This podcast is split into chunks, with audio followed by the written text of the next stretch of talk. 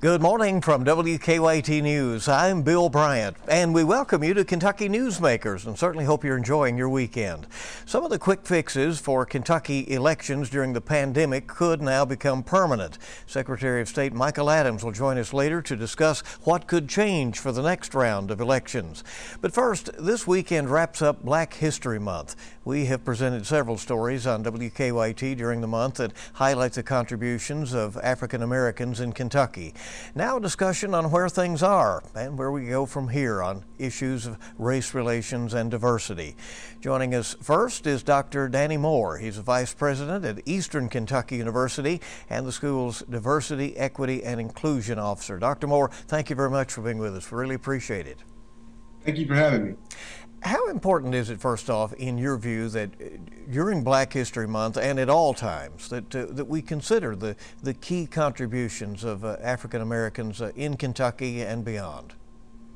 I think it's imperative. I, think for so long, Black History Month has been kind of seen as an afterthought, or Black history in general has been seen as an afterthought. And I think it's important that we understand that Black history is American history. But I think for for many of us, you know, I had a colleague that I was talking to recently, and when we when we think about what's taught in, in education, period, right, or, or in higher education, we think about a lot of folks can see their culture represented in the curriculum, in their day-to-day experiences, in what they're learning. And for a lot of for a lot of uh, Black folks, it's, it's like their courses are taught as an elective. So I think it's imperative that we understand that Black history is American history, and, and as we think about you know, people like myself, you know, I'm, I am a product of of you know what came before me, and, and my success wouldn't be what it is today if it wasn't for the people that paved the way for me. So I think it's just it's important that we look at it as a as American history and we understand the the the folks that came before us and, and really paved the way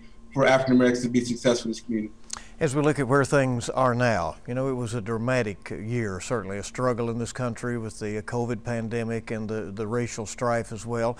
Uh, but there were some interesting conversations that got going. Uh, have the things that we have started talking about uh, been fruitful in your view?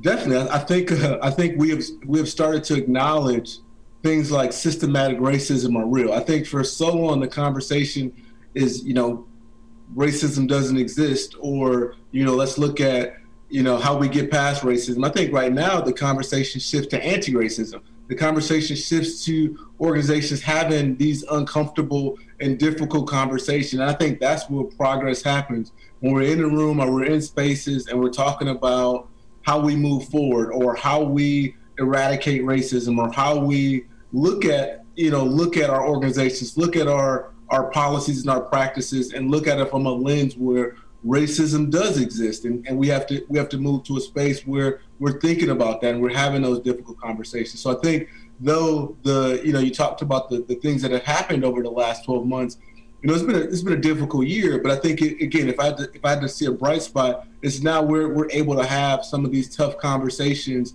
and move to a space of learning. And you touched on how there are so many uh, perspectives. Uh, you know people of a certain age were taught that the, the goal in American society was to become post-racial, that uh, to get to a point where uh, race isn't a consideration in decisions about jobs and promotions. Then there's also the narrative, as you were saying, that society needs to be intentional uh, in an ongoing way about engaging voices, providing everybody a seat at the table. Uh, how, how do you square those things? Well, I think you, I think you, you kind of touched on that. I think it's about intentionality. I think you know, I, am a parent. So as a parent, you know, I have conversations with my children all the time, but we, we have to talk about for my, my daughter's lived experiences may be different than a lot of people. Like so so to say, you know, things that are post racial is it's not realistic for all people. So I think it's it's important that we intentionally have conversations to talk about how we move through it, how we how we navigate, how we we do better. You know, I think you know I get a chance to work with some great colleagues, and we're able to have some of these tough conversations on how we how we move our organization forward. How are we intentionally making making space? How we we looking at not just the seat at the table, but our conversations, our policies, our practices. We need to be looking at that from a space to make sure they're equitable. You know, I think we for so long have looked at trying to make things equal. You know, everybody's the same, everything's equal. I think it's important that when we think about race relations, we're thinking about equity. We're thinking about making sure every everybody that walks in the door has what they need to be successful. and and I think it's it's it's about being intentional with it we have seen uh, ample evidence that the uh, the COVID vaccination distribution has been uh, inequitable. Uh, you know, and trust is a big uh, issue in that. How important is it that uh, healthcare professionals recognize that there are legitimate questions to be answered, even if the science pretty clearly shows that the vaccine is safe?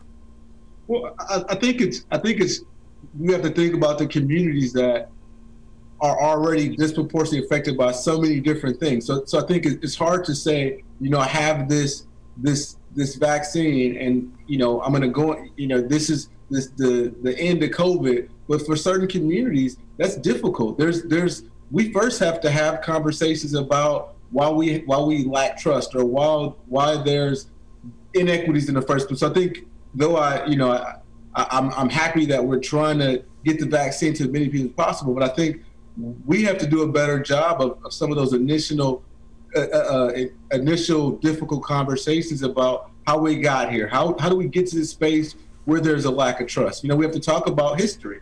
You know, we have to talk about how vaccines were were tried on, on certain communities. So I think, and, and again, many many healthcare workers are are having those conversations, are understanding why communities feel this way, and then also understanding certain communities lack certain resources that are are are needed to be able to, to, to get to the vaccine or, or to understand. So I think having some conversations with some of those communities, engaging with communities and, and, and not just, you know, looking at the, the end product, but some of that some of that community building in the middle.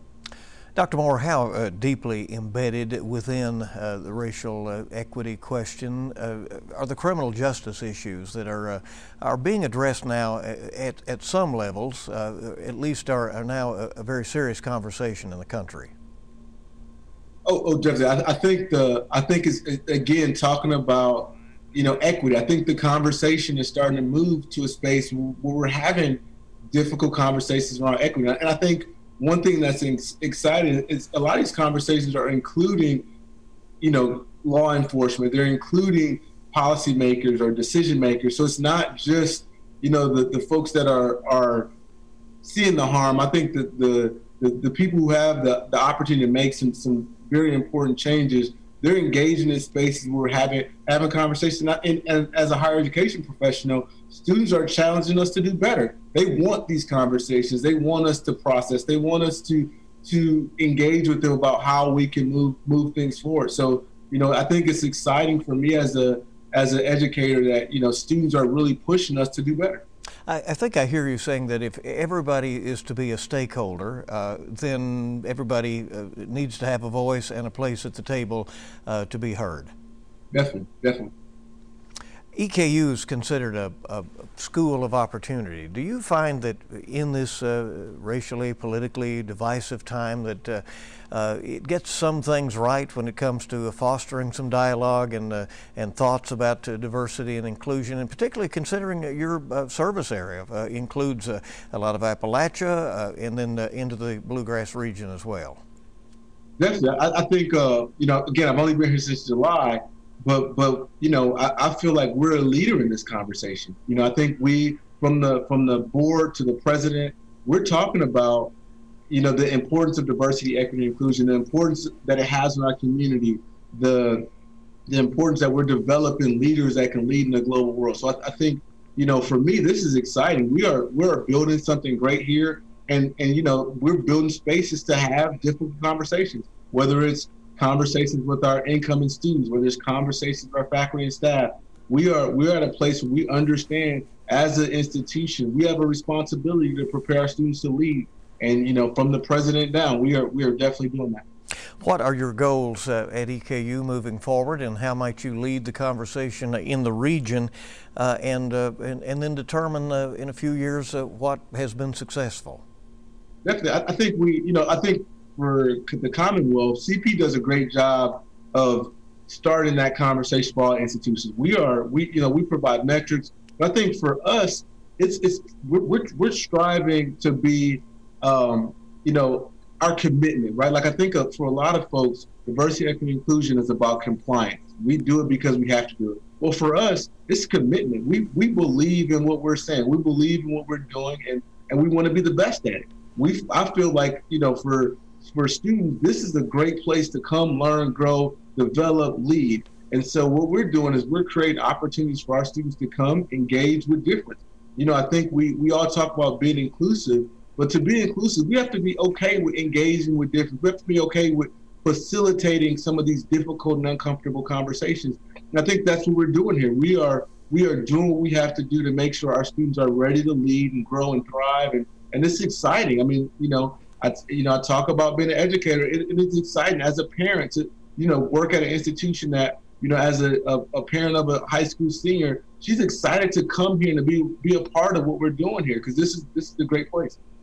As you uh, uh, look forward uh, right now, I mean, are, do you think, I mean, you've been in this a while now, you were nearly 10 years at Northern Kentucky University and now at, at EKU, uh, so you've uh, had a good uh, perspective on, on the Commonwealth. is progress being made? Oh, oh, definitely, definitely. I, now, again, I, I, say definitely, but I say that we still have work to do, and, and you know, and, and I think, you know, I had some conversations this week. As we make progress, you know, we have to continue to be commitment because it's easy to go backwards. So as we start to see, you know, we we've at EKU we've been able to present data to show we're retaining more students. You know, we're graduating more diverse students. So as we continue to make progress, we have to continue to to show our commitment and do the good work. I mean, this is work that is ongoing, it's it's continuous, and, and as we continue to do that, we will continue to be successful. So we can't get complacent we, we have to, to keep our commitment front, uh, front and center and continue to move in that direction. Dr. Danny Moore, who is EKU's uh, Vice President and the uh, Chief Officer for uh, Diversity, Equity, and Inclusion. We really appreciate you being with us today. Thank you. Thank you. Thank you. And stay with us now. We'll be back with the Kentucky Secretary of State, Michael Adams, on some changes that may be coming the next time elections roll around. We'll be right back. Welcome back to Kentucky Newsmakers, and we're glad you're here. Will some of the election changes enacted under an emergency declaration over COVID now become permanent? Kentucky voters turned out in large numbers for last year's primary and general elections, and many indicated it was the greater flexibility in rules that gave them the opportunity to vote. Some others say the rules are the rules, and if you want to say, you need to show up and vote on election day. Secretary of State Michael Adams is the Secretary of uh, the State of the Commonwealth. He is a Republican and he is pushing hard for some reforms. And uh, just as we, we actually delayed taping this interview, just as we're doing this, uh, Mr. Secretary, you got some good news from the State House, right? Yeah, it's been quite a 24 hours. Uh, yesterday, our, our election reform bill, our easy to vote, hard to cheat bill, was heard in committee in the House. It passed unanimously, which we didn't really expect. And then within 24 hours, it was on the House floor, passing 93 to 4. Uh, it's really remarkable the momentum that we've gotten behind this legislation, and I feel pretty good about its shot in the Senate as well. Do you think the turnout last year and the response from voters uh, shows that they want more options uh, rather than uh, having to show up during a 12 hour period on a weekday when uh, it's a work day for most people? There's no question about it. Uh, but clearly, the way people wanted to vote last time was to vote in person but to do so before election day. Uh, there's really no industry in America, no government function in America that's limited to one day and a 12-hour span. Uh, let's let's keep up with modern times. That's why we have a legislature meeting every year. Uh, Kentuckians really want to vote in person. Even in a pandemic, 70% of our voters in uh, November voted in person, but most of them voted before election day. 45% of all the votes were cast in person, but before election day. That was the plurality way people voted. Uh, it's not feasible. It's it's not sustainable to have two and three week long elections, but having just a few days, including a Saturday, is a game changer in helping people vote, especially right. working people. Uh, let's talk about what, what this bill would change uh, if it uh, does make its way through both chambers. Well, the key components are number one, three days of early voting, uh, no excuse required. Uh, you can vote on Thursday, Friday, or Saturday before Election Day, so you'll have four days to vote. We keep the vote center ability of the counties. We're not going to close all the precincts, but we're going to allow the counties to have centralized vote centers where you can vote regardless of your precinct. It's really convenient for most people. Uh, we keep the absentee ballot portal that allows us to track absentee ballots and see where, where they are in the system, allows the voters to have that transparency as well as the election officials. It keeps the cure process for voters whose signatures have changed since they registered to vote and they signed a card. And then they vote absentee 50 years later and their signature looks different. Now, instead of their votes just being thrown out, they're actually contacted so they can have a chance to prove their identity. Those are the things that we did by executive orders last year uh, that were really popular, and we're trying to keep that. But we also have enhanced ability in this bill to allow me to take further action to get the voter rolls cleaned up. Yeah, and I want to talk about that uh, here in just uh, just a second. But uh, you know, what this does not include then is all kinds of uh, uh, early absentee voting, which uh, was one thing that some people also said they liked, but there was also the criticism and the questions about uh, uh, security. Well, uh, I'll tell you, I, have got no problem with absentee voting, mail in voting with respect to security. We've made that totally airtight and, and secure. But the fact is, it's the most expensive way you can run an election. In a pandemic, we, we obviously had to have that as an option for people who had health conditions or because of their age were especially vulnerable. Uh, but that wasn't uh, something that we were pushing on a permanent basis. That was for a pandemic. Uh, that wasn't a no excuse uh, absentee. It was a pandemic excuse absentee. The rules that we're writing now are for permanent use, and we just don't feel that that's the best way to run our elections. You also uh, support uh, allowing election workers to work half a day. Uh, is it more challenging all the time to get poll workers, period? And especially when you're asking that they show up for a, you know, a more than 12 hour day, a training session uh, before that. I mean, it's quite a commitment. It is. I, I uh, introduced through, uh, through emergency powers last year reforms like that. That did not make it into the bill as it currently stands, and, and that's fine. I really wanted to give the clerks some more options in terms of recruiting poll workers because the problem that we have recruiting poll workers is not a new problem. It's not even a COVID problem. It's a perpetual problem. It's uh, something that older folks do, and then they age out, and they're not being replaced by younger people. But I do think the vote center uh, language in this bill will actually help a lot with enabling us to be able to carry off more in-person voting, but with not as many poll workers required. There were some who have said there was massive fraud in the November election around the country, though there's been uh, uh, little evidence of that uh, presented uh, to the courts. Do you think that Kentucky's process went well? I really couldn't be happier. In that, you know, things. Uh, it's interesting. As recently as uh, June, I was being called a vote suppressor by Hillary Clinton and, and other celebrities out of our state, and then we actually had the most successful election in America. We became a national model don't take that from me, take that from the Washington Post. Uh, we became a model that people look to. Uh, I'm really proud of that. Uh, it wasn't an accident. It's something that took a lot of work with the governor and, and Democrats and Republicans uh, together across the state uh, to pull off. Our county clerks really did a great job. And, and so that wasn't an accident. My goal now is to keep us from reverting to what we had for 200 years, which frankly was less secure a model for, voter, uh, for ballot integrity than what we had in 2020. Yeah, and I don't uh, want to uh, totally dismiss the questions about uh, security and the, the, potential for fraud. You have purged a lot of people from the voting rolls early this year. How many dead people were still uh, on Kentucky's voting list?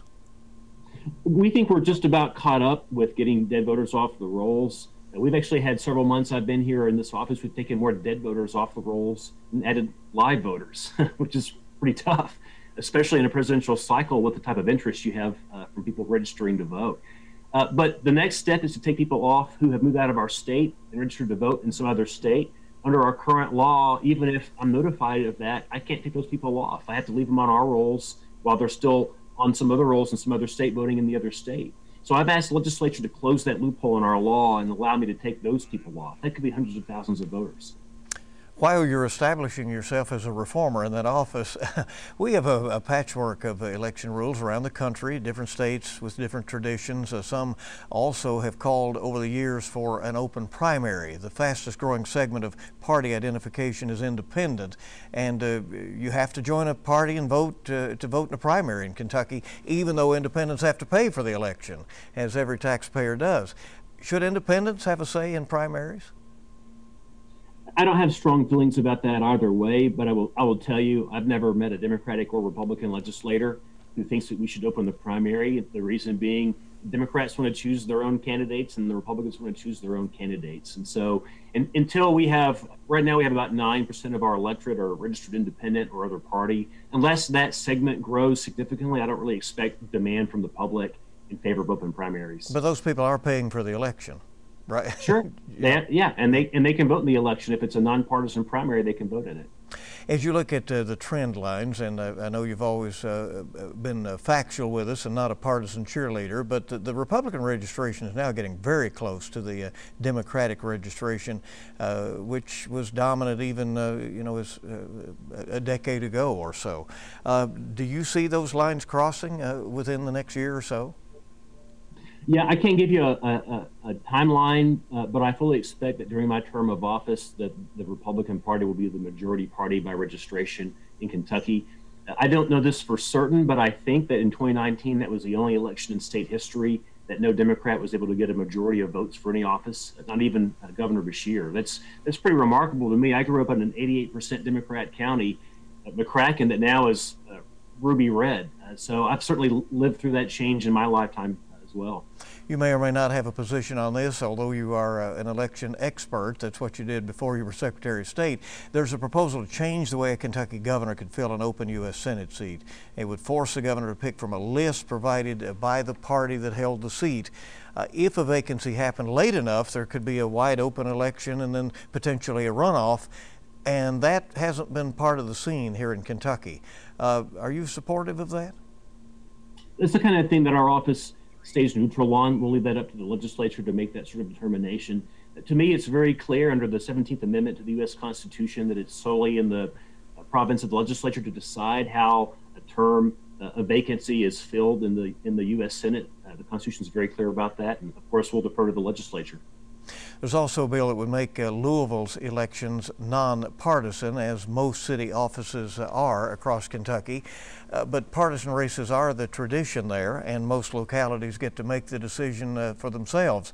Uh, do you take a position on uh, how that should go, whether that is a, a, local decision or something for Frankfort to decide for Louisville?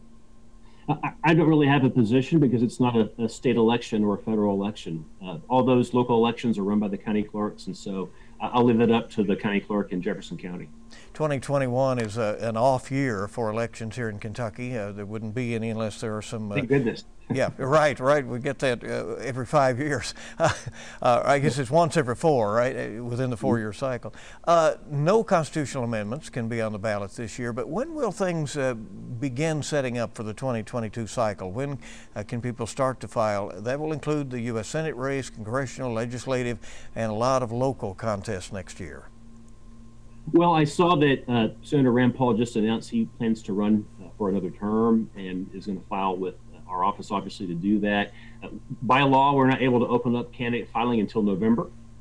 Uh, so I believe it's November 3rd. I think starting November 3rd, uh, we'll have actually quite a crowd of candidates for all sorts of offices beginning to come back into the Capitol and filing. I look forward to that. I really enjoy that part of this job is meeting all the candidates and stamping their papers as candidates uh, make their plans about next year, what would you remind them uh, to think about as they uh, as they do get ready to get those uh, papers together? Sometimes there's confusion. You know, do you file in Frankfort or can you file back home, for instance? Well, you know, the, the, the big thing that's going to lead to potential confusion uh, is what the lines are going to be. Uh, we're at that point, the decennial redrawing of the lines for county offices, for state offices, for federal offices that happens usually it would happen in this year in this session. Uh, right now, they, they can't do that uh, because they don't have census data yet. It's been delayed uh, from Washington. Uh, so we're expecting to get that information uh, this summer or fall.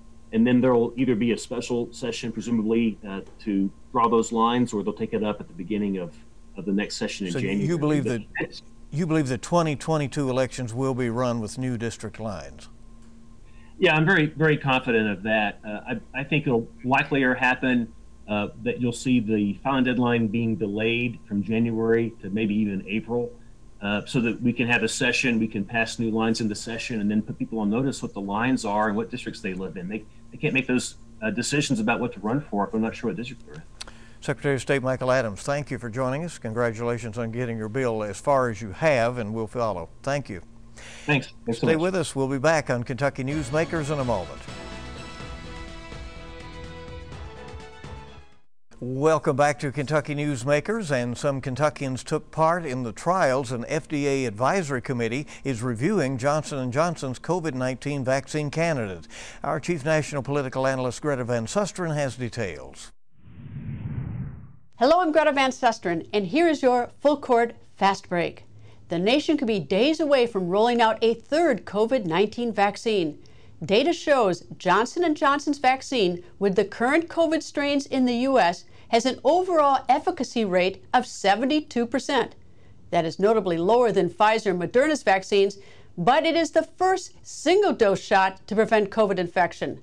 The Johnson & Johnson vaccine can also be refrigerated for at least 3 months. This could simplify distribution efforts still lagging from logistical hurdles. Johnson & Johnson plans to have 20 million doses ready by the end of March. Pfizer and Moderna are pledging a combined 220 million doses by the end of March. And so far, roughly 50 million Americans have received one or both COVID doses. Dr. Anthony Fauci, director of the National Institute of Allergy and Infectious Diseases, says the CDC could soon release new guidance for vaccinated people he expects those new guidelines to relax safety regulations for people who have been fully vaccinated. Want more full court press? Tune in Sunday. We bring politics home, covering the national stories that impact you. And remember that you can watch Full Court Press with Greta Van Susteren this morning at 11:30 on WKYT. And that's Kentucky Newsmakers. We'll see you bright and early this week on WKYT this morning. I'm actually going to take a couple of days off. I'll join the crowd on Wednesday, but the rest of our morning team will be here. And we certainly hope you make it a good week ahead.